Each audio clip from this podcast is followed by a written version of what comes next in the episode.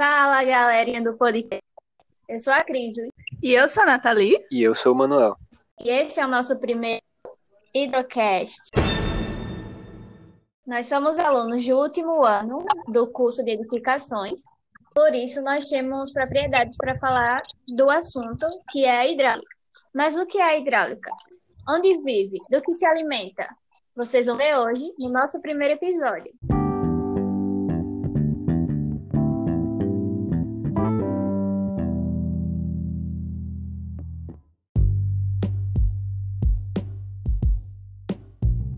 Agora, para falar sobre o que seria o conceito de hidráulica, seria, teoricamente, é, uma palavra que vem do grego e vem da junção das palavras hidro, que significa água, e halos, que significa condução de água. Ou seja, a forma como é que ela vai se conduzir. E partindo desse termo, eu creio que dá para subentender que a hidráulica é basicamente o estudo do equilíbrio, assim como também o comportamento dela, seja estando em repouso ou também em movimento.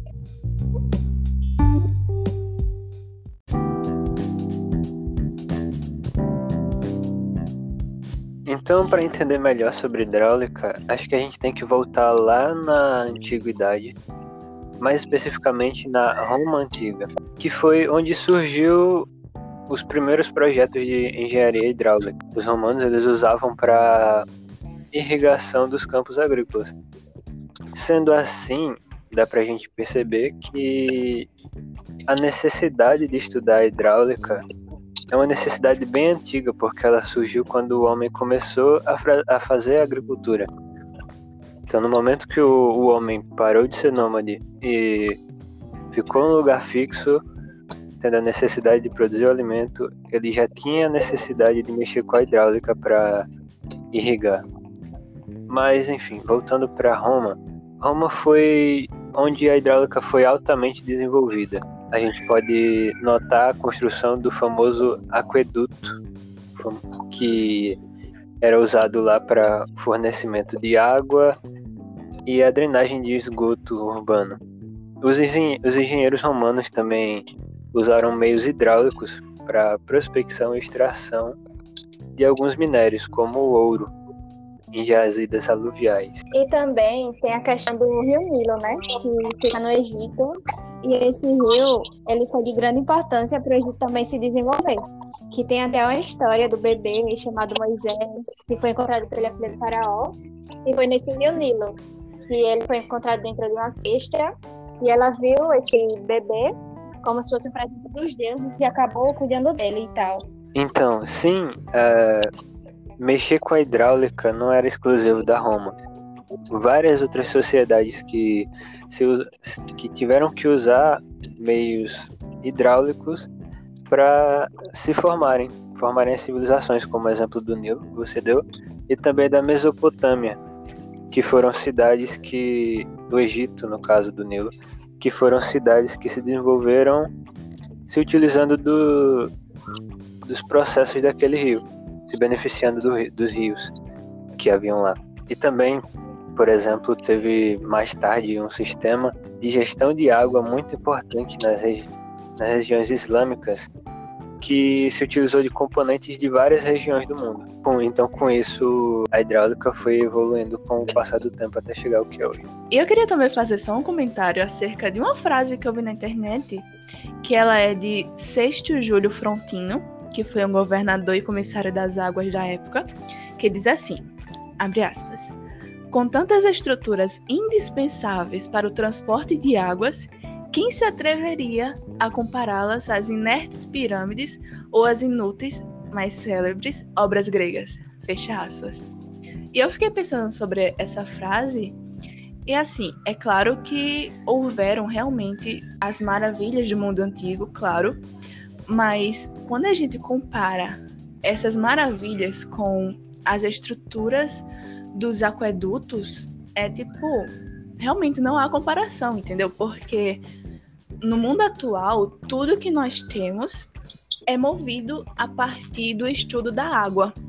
E, aquela, e aquele estudo primordial, né, aquele começo é, dos aquedutos, foi só um pontapé inicial para tudo que nós temos hoje.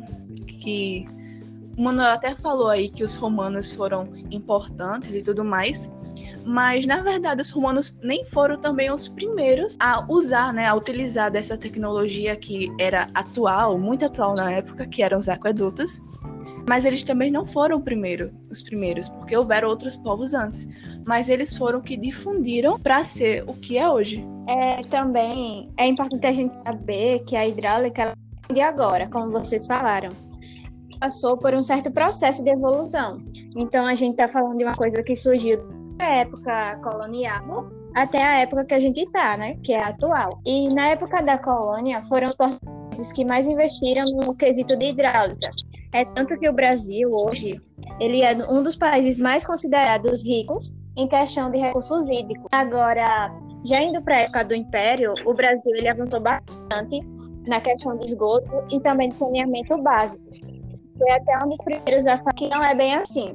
Tem ruas que ainda tem esgoto a céu aberto e aqui na minha rua mesmo ela é cheia de lama. Aí você pode pensar que já no período do Império já existia esse cuidado com esgoto, então atualmente não tem nenhum problema. cheia de lama. Muito bom. Tá. Agora que a gente já falou um pouco sobre o que é, né, a hidráulica, que a gente já entendeu o que é a hidráulica, eu acho que é bom agora a gente entrar um pouco sobre como é que se subdivide a hidráulica. Bom, na física, porque a hidráulica também é uma área da física, ela se subdivide em três partes, sendo a hidrostática, a hidrocinética e a hidrodinâmica.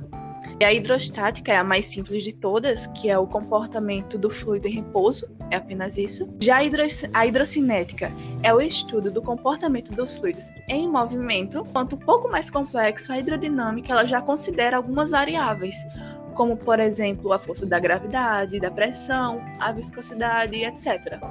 Agora eu queria saber de vocês se vocês vão citar assim, algum exemplo rapidinho sobre alguma obra de hidrodinâmica. Vocês lembram de alguma? Não.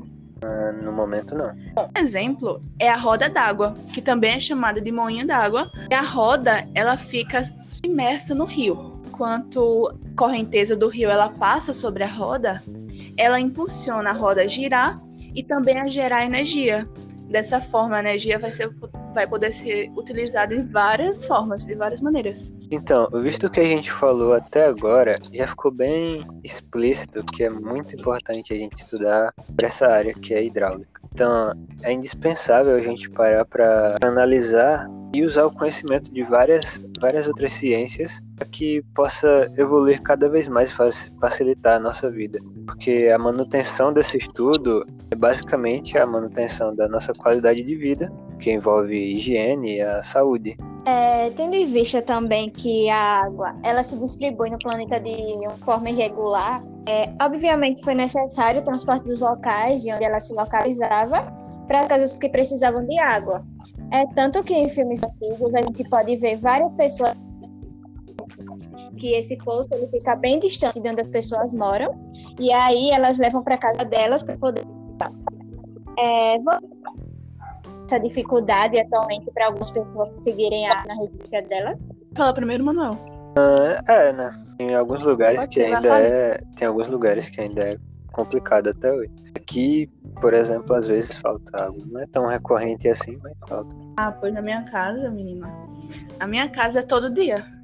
Aqui em casa, por exemplo, água no chuveiro é só das 10 da noite até 5 da manhã. Se quiser tomar banho de cabeça no chuveiro, é assim. Entendeu? Porque durante o dia não. Durante o dia não desce. Se desce é bem fraquinha. Aí, às vezes, nunca mais faltou água na torneira, né? Mas aqui em casa, sempre tem alguma torneira que não funciona se outra estiver ligada. Por exemplo, tem a pia e tem a lavanderia. A torneira da pia é um pouquinho mais baixa, um pouquinho mesmo mais baixa que a da lavanderia. Se a da pia tá ligada, a da lavanderia não desce água, entendeu? Tipo, sempre tem essa variância de pressão durante o dia. Muda muito a pressão.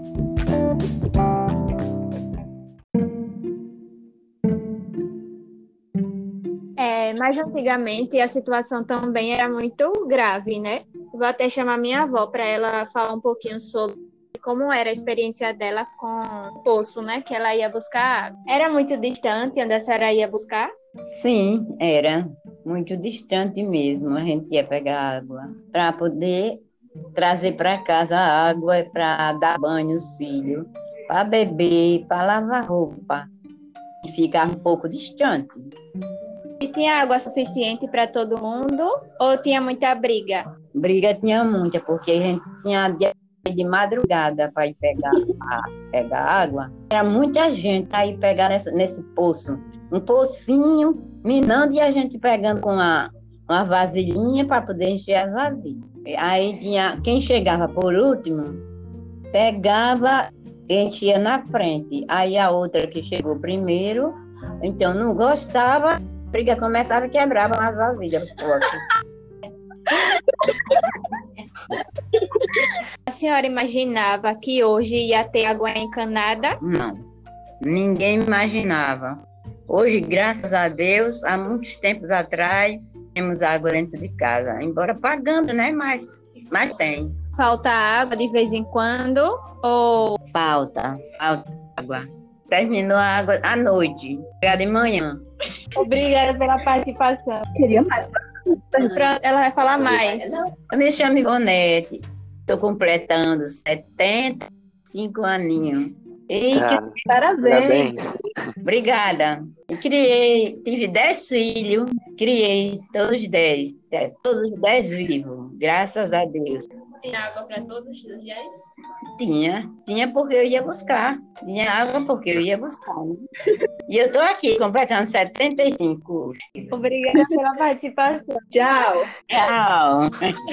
Agora, falando um pouco sobre as aplicações né, da hidráulica, ela é aplicada em várias áreas, inclusive no abastecimento de água, como a dona Ivonete falou aí, em que a água chega atualmente na torneira dela, às vezes falta, às vezes não, mas chega.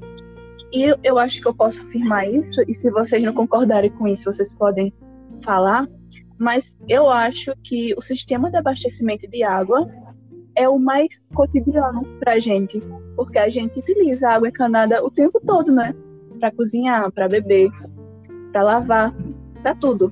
Também tem a outra aplicação, como o sistema de drenagem pluvial da chuva, tem a irrigação, tem também a geração de energia, que inclusive a energia hidrelétrica está entre uma das mais utilizadas aqui no Brasil, e ainda tem também o sistema de esgotamento sanitário, que infelizmente aqui no Brasil não é um dos mais valorizados, né?